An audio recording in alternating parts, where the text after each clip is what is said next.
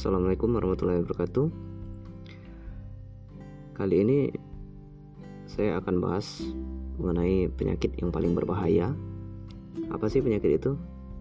Penyakit itu adalah dogmatisme. Apa sih dogmatisme itu? Oke, sekarang aku coba kasih gambaran ya. Uh, lo pernah nggak lihat orang yang debat satu sama lain? Ataukah lo sendiri yang pernah terlibat suatu perdebatan dengan orang lain atau kelompok lain? Pernah? Oke sekarang perdebatan itu muncul biasanya karena ada perbedaan pendapat atau ada orang yang melihat sesuatu entah itu informasi keyakinan dan dia melihat sesuatu itu dari sudut pandang yang berbeda. Oke. Jadi biasanya masalah muncul nih ketika kedua orang merasa bahwasanya mereka itu masing-masing memegang kebenaran yang mutlak. Biasanya kebenaran semacam ini, perdebatan semacam ini berakhir dengan pertengkaran. Jadi dikit banget perdebatan dengan pola yang merasa sama merasa sama-sama paling benar dan kebenaran itu mutlak berakhir dengan kesepahaman. Ini terjadi karena kedua kedua belah pihak memegang erat pendapat mereka dan mereka itu sebenarnya menutup telinga dari pendapat dari pihak lain. Jadi inilah bentuk salah satu bentuk dari dogmatisme yang bisa dengan mudah teman-teman temukan dalam hidup sehari-hari. Pada tingkatan yang lebih luas, pada tingkatan lanjutan, dogmatisme dapat dengan mudah dilihat di dalam paham agama dan politik. Keyakinan agama dan politik tertentu dianggap sebagai kebenaran mutlak yang tidak boleh ditanya. Jadi ini salah sebenarnya teman-teman ya. Siapa yang berani bertanya, apalagi mengkritik dianggap sebagai musuh yang harus dihancurkan. Karena itulah dogmatisme ini berbahaya. Selama orang masih mengira bahwa pikiran dan pendapatnya mencerminkan kebenaran mutlak, selama itu pula ia akan menjadi manusia arogan yang gemar memicu konflik. Jadi sebenarnya nggak berlebihan kalau dikatakan bahwasanya dogmatisme adalah penyakit paling berbahaya di dalam kehidupan bersama umat manusia.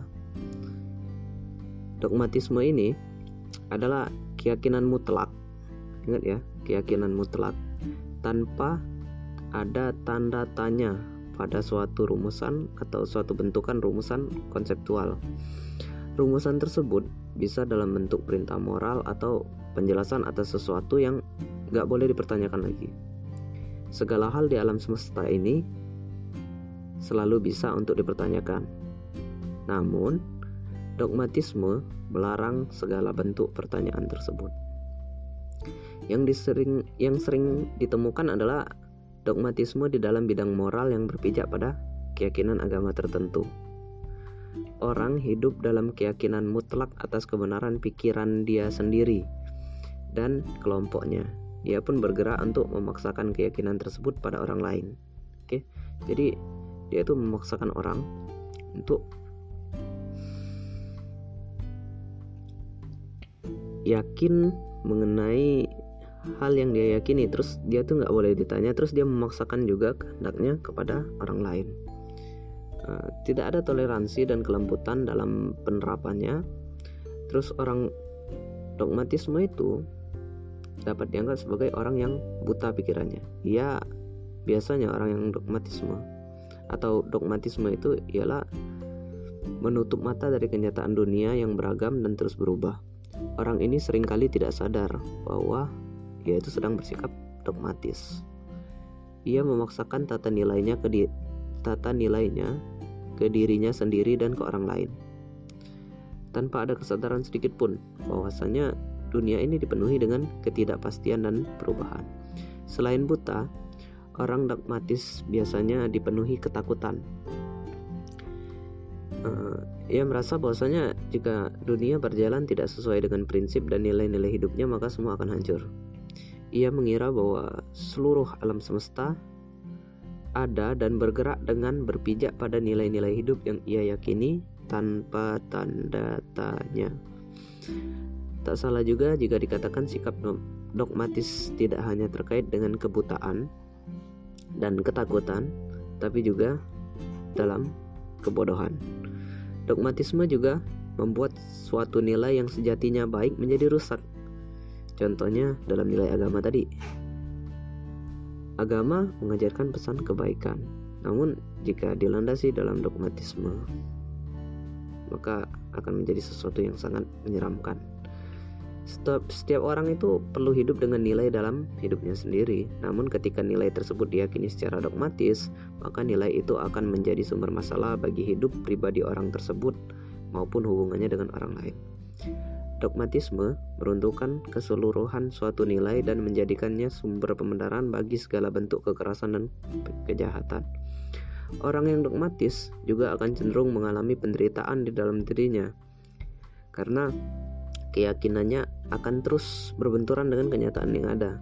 Benturan ini menghasilkan penderitaan, tidak hanya di dalam batinnya, tetapi juga penderitaan bagi orang-orang yang di sekitarnya.